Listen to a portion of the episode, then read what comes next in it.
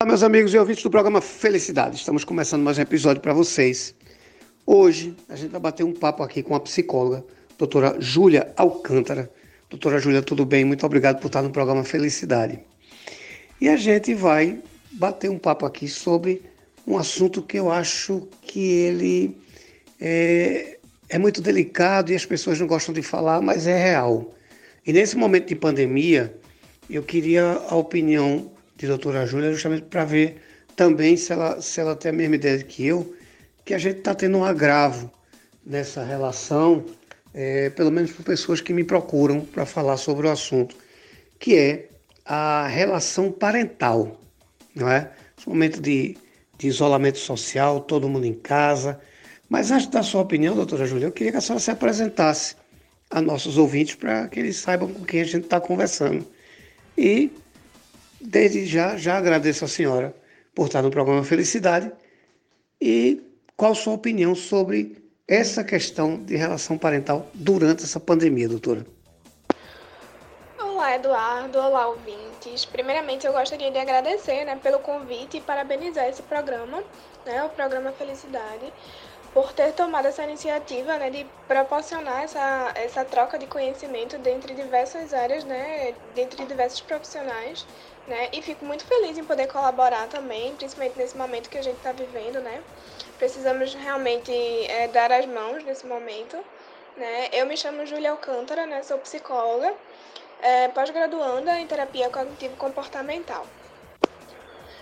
Então, é, primeiramente, o que seria uma relação parental, né? Que é justamente a relação entre pais e filhos construída aí ao longo da vida. E hoje eu gostaria de frisar aqui a questão de como proporcionar bons hábitos né, para esse desenvolvimento saudável da relação né, e, e como manter também. É, não só com os pequenos, não só com as criancinhas, mas com os mais velhos também, até os adolescentes, pré-adolescentes, enfim.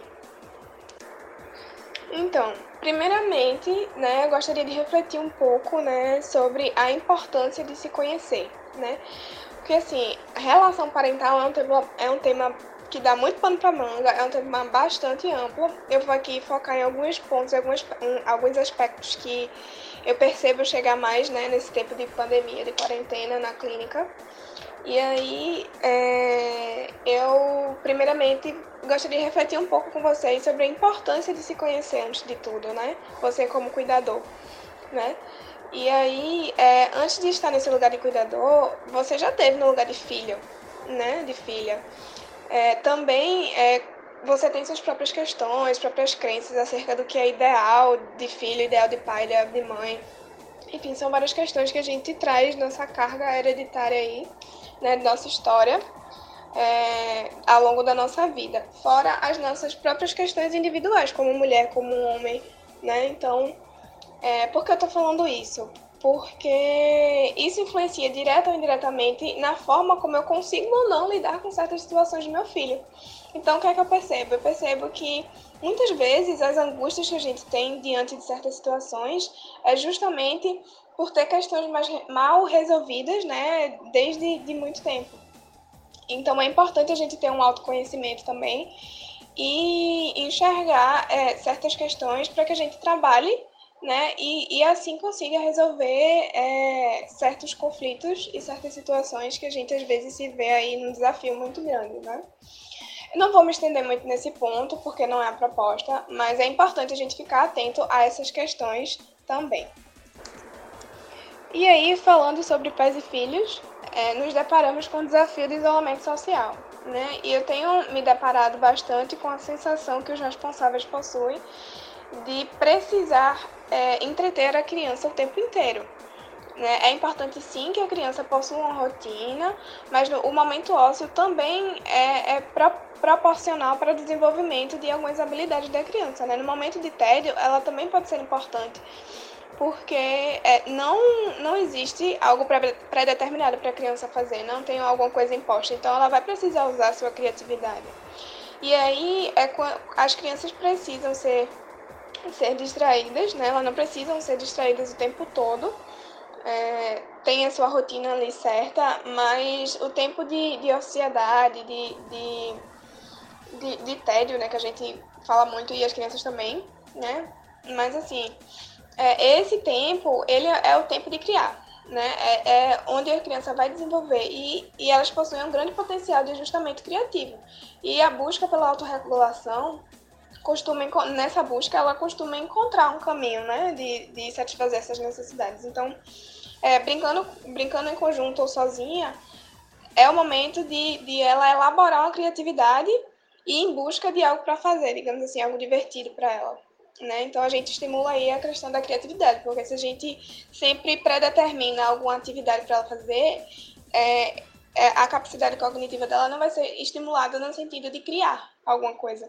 Né? Então é importante também esse momento de deixar o tédio, né, que a gente às vezes fica angustiado por, por não não estar ali entretendo a criança. Mas a gente volta um pouquinho para o primeiro ponto, né? que é a questão do autoconhecimento dos pais, porque é, o brincar é muito importante, né, e pode ajudar bastante o fortalecimento da relação parental, sim. Né? O brincar no sentido das crianças, né? As outras atividades servem para adolescentes, para os adolescentes, enfim. Cada qual vai se adaptando aí às atividades de acordo com a idade. Mas é um momento de relação, né? De, de, de, de aproximar, né? De se aproximar dos filhos. Mas isso só acontece se for um lugar de prazer, de curtir, de relaxar. Então, se você está muito cansado, se você sabe que não vai dar o melhor de si ali, que não vai ser uma coisa relaxante, vai ser estressante, né? O brincar não vai fluir. Você não vai estar tá ali de, você só vai estar tá ali de corpo presente. Então, tá tudo bem não ter energia em alguns momentos e estar cansado, né? A gente pode ensinar muito mais sobre limites quando a gente também respeita o nosso. Então, é mais ou menos por aí, é esse outro ponto, né, de, de que é, não precisamos dar atividades para as crianças o tempo inteiro, vamos deixar um tempinho também para elas é, criar a própria brincadeira, o próprio recurso, né, estimular um pouco a criatividade nela. E aí, a partir desse, desse ponto do, do que eu falei, da questão de que a gente ensina muito mais sobre limites quando a gente é, dar esse exemplo, né, quando a gente respeita o nosso próprio limite, a gente puxa outro gancho para um outro aspecto que eu também vejo, né, que os pais estão com mais dificuldade durante essa quarentena, é, isso dentre as várias faixas, faixas etárias aí dos filhos, né, então, que é a questão do exemplo, né, é, a gente ensina a partir de exemplos. Então, um, ponto, um outro ponto muito importante é justamente que as crianças aprendem muito mais através dos exemplos, né, junto a, a uma orientação verbal, do que apenas pela orientação verbal. Por exemplo, se eu digo para o meu filho que gritar, é, que ele não pode gritar, que gritar é falta de respeito com o outro, e eu faço isso com ele, como é que eu posso esperar que ele cumpra essa, essa regra, né? Como é que, que, ele, que a gente pode esperar isso de, de alguém que, que se baseia na gente, né? A gente é a figura de referência. A gente, como pai e mãe, figura materna, paterna, cuidador, a gente é a figura de referência. Então é por aí que eles vão pegando mais, principalmente quanto menor a criança, né? Mais eles vão é, se espelhando. É, é um espelho mesmo. Então, é importante a gente ficar atento, né, sobre as regras que a gente coloca e se a gente também cumprir elas tá? Então, somos exemplo e aí a gente precisa é, também ter, de novo, o autoconhecimento e aí é, não, não é uma tarefa fácil, tá?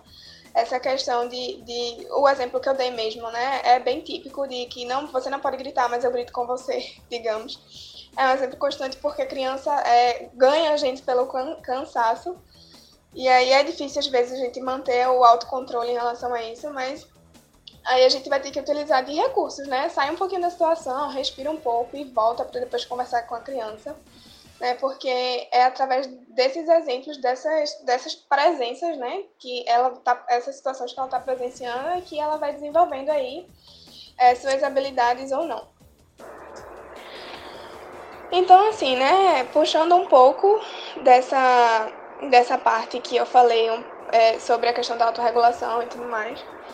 É importante também é, não só a gente impor regras, impor limites, impor uma rotina, mas a gente precisa também escutar um pouco. Então, o que é que eu percebo? Eu percebo que em como, como a gente está no isolamento social, que fica tudo mais difícil, tudo fica mais à flor da pele, é, tem dois, dois extremos aí que são delicados, que a gente precisa ter um, um, um olhar um pouco mais crítico que é a questão do permitir tudo para não se cansar no discutir com a criança ou adolescente sobre o que não pode, o que não poderia ser feito. Aí você acaba é, deixando com que aconteça, mas na verdade não seria o certo, digamos assim.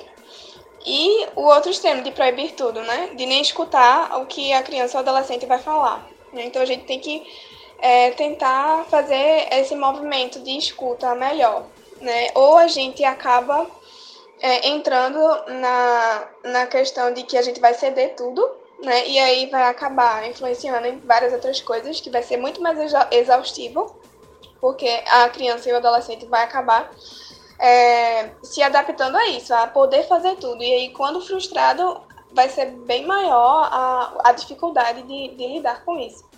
Né? Então, é, o que seria validar as emoções, né? Ouvir o, o seu filho. Não significa que você vai ceder o que ele vai fazer, o que ele vai falar, né? O que ele quer fazer, na verdade. Mas significa que, que você. Qual a mensagem que você está passando? Significa que você está passando uma mensagem de que tudo bem ele se sentir daquela forma, né? Não, não, não tem problema. E, e ele tem voz, né? Ele tá ali explicando porque ele queria, é, sei lá, ficar no celular de madrugada. Né? Então ele tá ali explicando, né, expondo as emoções dele, e aí é importante ter essa, esse, essa escuta, né? É importante ter esse acolhimento. Tudo bem, eu, eu entendo você, filho, eu sei, eu já passei por essa idade e tudo mais, e hoje eu tenho outra visão. Né? Enfim, você vai falando de acordo com o, o, entendimento que você sabe que o seu filho tem. Né? Então, a gente também não pode só calar nosso filho, né? a gente não pode só impor regras e, e, e, pedir, e obrigar com que eles cumpram o que você está falando, mas a gente também precisa ouvir um pouco. E esse é um movimento que a gente não costuma fazer, né, normalmente porque principalmente quando é criança, né, que já está muito, isso é muito de, de histórico mesmo, de, de, de, ancestralidade e tudo mais, de que a gente tem isso, né, impregnado que criança é criança, a criança não tem voz, né, que a gente só só e a criança obedece, mas a gente precisa sim escutar e validar as emoções dessa criança, adolescente, enfim, é, do nosso filho, né? Então, gente, eu tentei né, contribuir o máximo aqui com vocês, é, lembrando que são apenas algumas das mais variadas questões que surgem quando tem uma relação entre pais e filhos. Então, eu tenho uma linha de postagem no Instagram com o título Sobre Pais e Filhos, né? E esse título sobre, sobre pais e filhos é justamente onde eu posto constantemente sobre o tema, que é muito amplo, né? E que fico à disposição para vocês, ouvintes, através do direct do Instagram psi.joalcântara. Né? Obrigada mais uma vez pelo convite e parabéns pela iniciativa, programa, programa Felicidade Eduardo, tá? Fico muito grata em poder compartilhar um pouco do, do conhecimento que eu tenho, né? E espero ter contribuído né? E assim, são vários os pontos que a gente precisa conversar sobre a questão de, de hábitos saudáveis né, na relação parental, que a gente normalmente nem atina muito para isso no nosso dia a dia, devido à rotina da correria, enfim, de tudo que a gente já aprendeu né, enquanto sociedade. Mas é isso, estou à disposição para quem precisar de alguma, alguma contribuição e fico à disposição para você também, Eduardo, e o programa Felicidade. Obrigada. Doutora, antes da gente encerrar esse programa, eu queria explorar um pouco mais os seus conhecimentos, que eu sei que são muitos. Veja só, é, você falou uma coisa que, que eu, eu falo muito nisso, tá certo? Porque eu também sou é, é, profissional da área de saúde mental e não exerço, mas é, todo estudo que a gente faz, tudo a gente aprende, né? E muita gente me procura é, para falar sobre questões comportamentais, coisas e tal. E um amigo a gente escuta e a gente escuta queixas recorrentes, né? A gente está passando, como a senhora falou, um momento que a família está isolada, a família está... E a questão do autoconhecimento. Eu até brinco às vezes, que eu digo assim, olha, é... a inteligência emocional ela é tudo. Para mim, ela é tudo. E algumas coisas que a gente tem que fazer como gestor, como pai, como cuidador, que às vezes parece ser loucura, parece ser é, precipitação, mas eu, eu digo assim: é, é, se acautelar é a melhor coisa do mundo. Eu tenho um filho de 13 anos e quando ele fez 12 anos eu coloquei ele na terapia sem ele precisar é, visivelmente, né? não tinha nenhum tipo de problema que apresentasse a necessidade de ir para um psicólogo. E eu disse, não, eu vou, ele tava com, ia fazer 12 anos, eu vou colocar ele no psicólogo e vou deixar ele aí uns dois anos fazendo terapia, porque ele entra na adolescência se conhecendo. Oportunidade que eu não tive, eu estou com 51 anos. Eu não tive porque na época não se tinha essa cultura. E, e talvez eu como meu pai não era formado na área de saúde mental, nem minha mãe, talvez não tivesse esse entendimento que eu passei a ter. Porque eu acho que por uma terapia, todo mundo tem que passar. Isso, para mim, é, é, é, é, primordial. Acho que se a gente tivesse esse costume, a gente tinha uma sociedade, no mínimo, 80% melhor. Porque quando a gente se conhece, a gente sabe o nosso limite, a gente começa a respeitar o limite do outro. E fica mais fácil entender o outro. Acho que falta muito essa eu digo sempre, falta muita divulgação sobre isso. Eu acho que uma terapia preventiva seria ideal, na minha visão. Fiz isso com meu filho e, veja só, até o momento que a gente está conversando aqui, deu super certo. É um cara tranquilo, equilibrado, com 13 anos, já sabe o que quer, já já está muito tranquilo. Então, lógico, tem alguns processos que às vezes o cara fica meio, pai, esse vírus, pai, como é que é? O que, é que você acha, acha que vai atingir a gente? Claro, uma criança de 13 anos que cai em segurança como a qualquer. Disse, não, oriento ele. Entrei em contato com a psicóloga, dá uma orientada também nesse sentido, ver o que é está acontecendo. Mas por quê? Porque eu sou da área, tudo bem.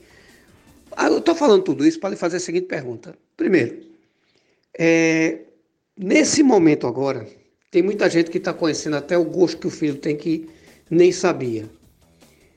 É, a gente sabe que tem famílias que só se juntam na hora de dormir, porque criança passa o dia na escola, o pai passa o dia no trabalho, né? perde horas de trânsito, quando chega em casa já é 8 horas da noite, 7 horas, é aquele corre para corre, corre para jantar, se arrumar quando janta junto e o celular não está na mesa. Isso é a grande maioria tá nessa vibe, vamos botar assim. De chegar em casa, naquele corre-corre, tomar banho, trocar de roupa, a maioria não janta junto e quando janta uma boa parte está com o celular na mesa. Talvez eu seja o cara diferente porque eu consigo jantar junto e digo, celular na mesa lá em casa, não. Mas por quê, Lado? Porque é um momento que eu tenho para conhecer meu filho. É importante entender, o gestor, que esse momento tem que haver para que a gente não tenha uma surpresa lá na frente. Ou que, se você não tem tempo, é aconselhável procurar um psicólogo antecipadamente para se poder não, não tomar um susto, não precisar, e sim estar tá acautelado quanto a isso, doutora? Então, é, realmente, né, tem, percebo muito isso também, ainda por questões de preconceito na própria sociedade ainda, mas percebo muito a questão de que é, as pessoas esperam acontecer algo grave ou não aguentar mais alguma situação para procurar ajuda do profissional de psicologia. Né? Então, o psicólogo não é apenas para resolução de problemas. Né? Eu acho muito importante essa sua colocação, porque a gente precisa deixar isso muito claro. Né, que é, o psicólogo não é só para a questão de tratamento de um transtorno psicológico ou uma resolução de um problema muito forte, muito grande que você não consegue resolver sozinho, mas é, é a questão do autoconhecimento, né? A gente precisa desenvolver habilidades para com a gente mesmo, para que a gente possa ajudar outras pessoas também, né? E aí, é, a, essa questão que você traz, né, de, de, da, desse momento de, de conhecer o filho, né, é, realmente a gente, hoje em dia, é, estamos muito acelerados. E esse momento de quarentena, né, eu tiro como algo positivo, no sentido de desacelerar e parar para ver o que está acontecendo dentro da própria casa, porque muitas vezes a gente está o tempo todo na, na, naquela é, ansiedade né, de dar conta do trabalho, de dar conta disso, de dar conta daquilo, mas a gente não para para conversar com os filhos, a gente não para para entender o que está acontecendo na vida do filho, enfim. Porque, assim, muitas vezes a gente se contenta com aparências. E às vezes pode estar tudo aparentemente muito bem. Mas se o seu filho for aquele tipo de pessoa que consegue mascarar o que ele sente, né? Porque existem pessoas mais emotivas e existem pessoas que conseguem né, fazer essa, essa máscara aí para não expressar problema, né? Às vezes porque acha que os pais já têm muita coisa para dar conta, às vezes porque é muito difícil para ele lidar com as suas próprias emoções, enfim, né? São N motivos, mas é o que a gente precisa ficar atento é exatamente essa, essa questão de parar, né? E acredito que a gente pode ter um, um, um, posicionamento diferente depois que tudo isso passar, né? Inclusive durante a quarentena mesmo, mas depois que voltar a rotina né, mais acelerada, de, de não ter muito tempo, digamos assim, é, a gente precisa ter esse olhar mais sensível, né? Quem tem filho é, precisa estar ali para dar apoio para ele, né? E assim, é, a questão que você falou do celular na mesa, eu acho essencial e hoje em dia, muitas vezes os próprios pais, os próprios cuidadores dão o exemplo de ficar com o celular na mesa por ter muito trabalho, por estar trabalhando ao mesmo tempo que está comendo, enfim, né? E a gente precisa parar a gente precisa colocar um momento de refeição. É muito importante, sim. Concordo que é muito importante essa, essa questão da refeição. Muitas vezes a gente não consegue é, colocar todos na mesma hora na mesa, mas uma vez por semana, no mínimo, dá para se fazer. No final de semana, à noite, né? Enfim, é, cada um dentro da sua rotina vai é, alocando é, os horários para que consiga ter um momento de conversa porque eu acho muito importante falar sobre o dia, né? Falar sobre o que aconteceu no dia.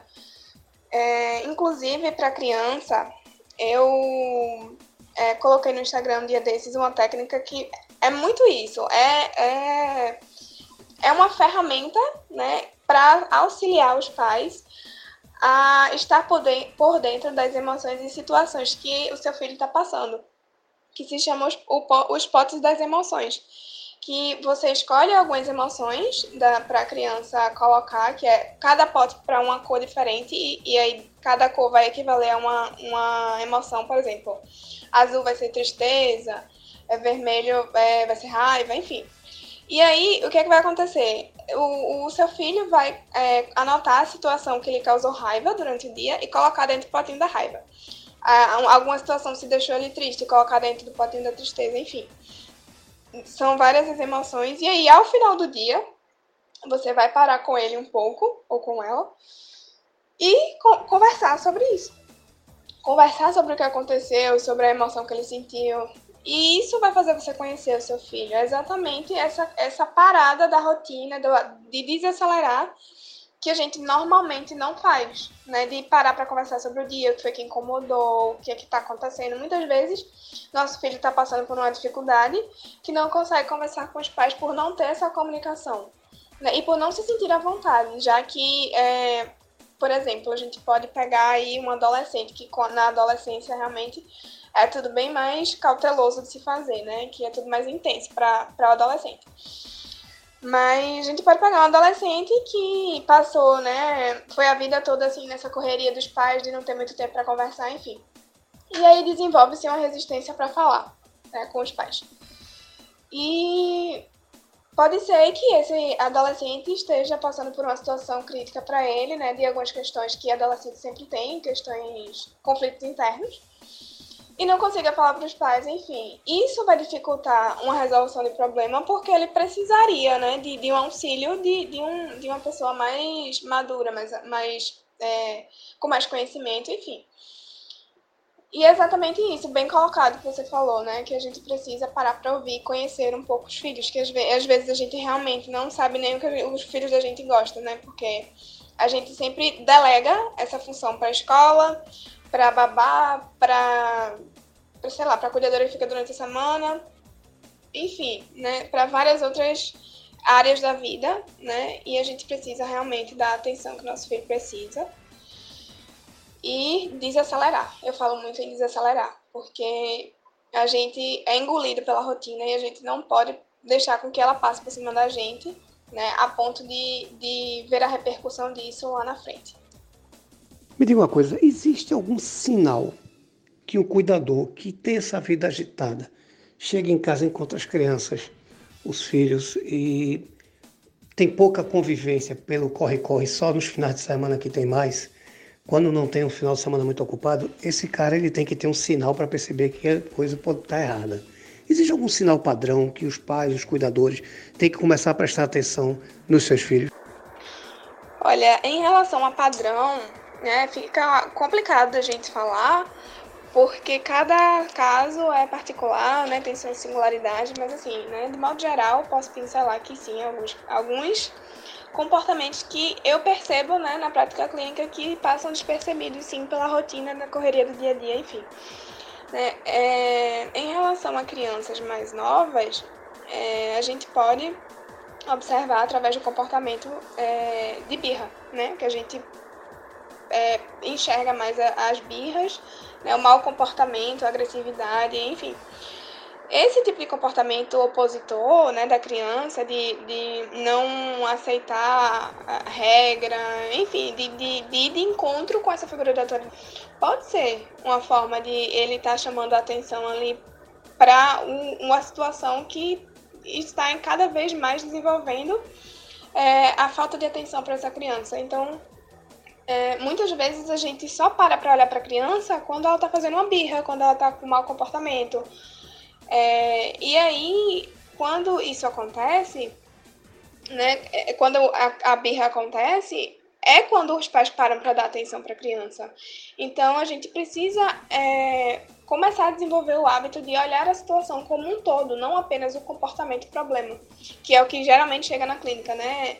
É a questão do, ah, é, esse menino não está obedecendo, essa menina está muito agressiva, ela não quer fazer nada que a gente manda. Mas aí a gente precisa olhar a situação num todo, não só o comportamento problema em específico, porque aquele comportamento pode estar tá, é, falando para você o que você não está enxergando ou não querendo enxergar, porque realmente é uma situação, né?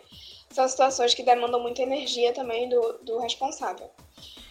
Em relação a crianças mais velhas é, e adolescentes, né, no caso, é, a gente pode perceber padrões de comportamento bem extremos também, em relação a, a por exemplo, um, um, adolescente que ele está mais retraído, né? Que ele não socializa de forma alguma com a, com a família, né? Não conversa, assim, não... não nem por, por besteiras, assim, ele não quer muito ficar na sala assistindo filme no final de semana, por exemplo. Né? Ele prefere estar ali no quarto o tempo todo isolado no seu mundo, né? Pode ser um, um sinal também. E o extremo, aquele adolescente que não obedece, que só bate de frente, que faz tudo do jeito que ele quer, né? Que a gente fala que esse menino está muito rebelde, né? Então é, a gente precisa ter esse olhar da mesma forma que eu falei em relação à criança, só que em um contexto diferente. A gente precisa olhar o comportamento de uma forma inserida na situação por um todo, não o comportamento isolado a gente não, não, não tem esse costume. Então, eu acredito que, é, além do, do, dos, desses sinais de comportamento, né, através do comportamento, é muito mais o, o, o olhar sensível que a gente não tem, né, para ver o que está além do comportamento, porque normalmente a gente só briga, né, a gente só reclama e, e diz que, que não é para ser assim, que não pode ser assim, mas aí a gente não tem aquela, aquele olhar mais empático. Né? A gente não procura saber o porquê do que está acontecendo. E aí volto lá para o que eu falei sobre a questão do acolher, validar a emoção e acolher a fala da criança ou do adolescente, principalmente, que adolescente precisa falar, você precisa né, ter um posicionamento de alguém que estar ali sem julgar, porque, assim, adolescente olha muito isso de, de que eu vou ser julgado, vão me recriminar. Né? Então, é, ele precisa entender que, antes de qualquer outra coisa, ele, ele é amado, ele é acolhido e ele ali é o lugar dele, ele pode falar sobre tudo que está acontecendo. Então, é muito importante a gente, é, desde sempre, né, desde muito cedo, a gente ter esse, de tentar desenvolver esse costume de validar as emoções, de acolher a opinião né, do seu filho e olhar a situação como um todo, nunca só um comportamento, porque um comportamento quer dizer muita coisa e a gente precisa é, fazer uma análise da situação por completo. Então, padrões de comportamentos típicos, né, que a gente observa são isso: mau comportamento, birra, agressividade, oposição, né, desrespeito. Enfim, são, são realmente são vários, vários, vários sinais, né, mas vai variar de acordo com a dinâmica de cada um. Mas esses são um, um dos mais são os mais frequentes assim que a gente recebe na, na prática clínica normalmente, né? As birras, é, o comportamento desviante, né, que vai de encontro com o que os pais ensinam, é, e na questão da oposição ou do calar-se, né, da, da introspecção. E acredito que seja por aí que a gente pode identificar algum, algum alguma situação, problema que, que o seu filho está dando através desses sinais. Pois é, eu digo sempre quando as pessoas me procuram o seguinte: olha, um olhar com amor, humanizado e sem hierarquia, você evita muito problema com seus filhos. Até porque aquele sujeito que ali está não é uma cópia sua, é um ser de alma própria, de natureza própria, e que o que ele vai nos. nos, nos é, é, o que a gente vai conseguir passar é o que a gente teve de exemplo na educação.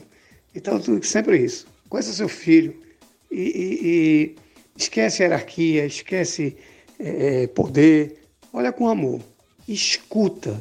Eu brinco que eu digo sempre quando alguém me procura, Deus nos deu dois ouvidos e uma boca. Ou seja, vamos escutar mais e falar menos com os nossos filhos, que a gente vai manter a, a eu digo sempre, a higiene mental é, é, em dia, em ordem. Então vamos, vamos olhar dessa maneira, pelo menos é um conselho que eu dou. Doutora, tudo tem começo, meio e fim, e o programa está chegando no fim. Então eu queria primeiro que você dissesse onde a gente lhe encontra, como lhe encontra, para a gente poder ter você como apoio profissional, fazer uma consulta a você, como é que isso acontece e aonde é que você pode nos atender. E a outra coisa também que eu quero é lhe agradecer. Agradecer por você ter parado seu dia para estar aqui com a gente respondendo no programa. Vai ficar me devendo uma, uma entrevista presencial depois que toda essa loucura passar. Está perto, se Deus permitir. Mas eu quero lhe agradecer do fundo do coração. Muitíssimo obrigado por trazer tanta informação rica e importante para nosso cotidiano, porque o segredo do programa Felicidade e a felicidade do programa Felicidade é informação e a senhora nos encheu hoje de informação positiva. Muito, muito obrigado de coração. E nossa equipe de comunicação está ligada nas suas postagens. E a hora que você quiser voltar aqui, diga, Eduardo, vamos tratar desse tema que é importante. O programa é seu. Quer indicar um amigo que tem uma banda, que tem um bar? O programa não é meu. O programa é seu, é nosso e é para todo mundo. Então, muito obrigado de coração. Oh, nada, eu que agradeço, né? É, essa oportunidade de estar aqui contribuindo né, da melhor forma. Tentei contribuir o máximo aqui, é, é porque é um assunto bem extenso e que são várias questões, enfim. E aí, espero ter contribuído da melhor forma. Estou à disposição sempre que precisar. Pode entrar em contato comigo. Né? Pode me encontrar através do Instagram pc.joalcântara. É, lá também vai ter o meu o link para acessar o meu WhatsApp na bio, pode entrar em contato comigo por lá também. Né? Em questões de presencial, eu atendo em duas localidades no momento, que também tem o um endereço lá no Instagram. É, eu atendo tanto em Paulista como em Recife. E é, deixo aqui o meu muito obrigada e a minha gratidão também por esse, por esse programa, né? Que você, é, vocês estão fazendo um estão proporcionando um, um, algo que é muito benéfico, principalmente no, no, no tempo que a gente está. Né? Estamos no, em um momento realmente de dar as mãos e contribuir ao máximo. E fiquei muito feliz com esse convite e por poder contribuir também. Tá? Então, meu muito obrigada para vocês também. Fico à disposição, devendo a entrevista para vocês presencial. E sempre que tiver precisando, pode entrar em contato comigo também que eu estou disponível tanto para você, para o programa, quanto aos ouvintes também, tá bom? Obrigada. Minha amiga, você não só contribuiu, como nos deu uma aula. Então venha sempre do programa, a pauta é sua. Sempre que você puder trazer informação, é a nossa riqueza. A riqueza do programa Felicidade é informação. Então a gente vai estar aqui esperando sempre. Nem pense duas vezes. Muito, muito obrigado. De verdade. Vocês em casa, muitíssimo obrigado. Fiquem todos com Deus e até o próximo episódio. Obrigado.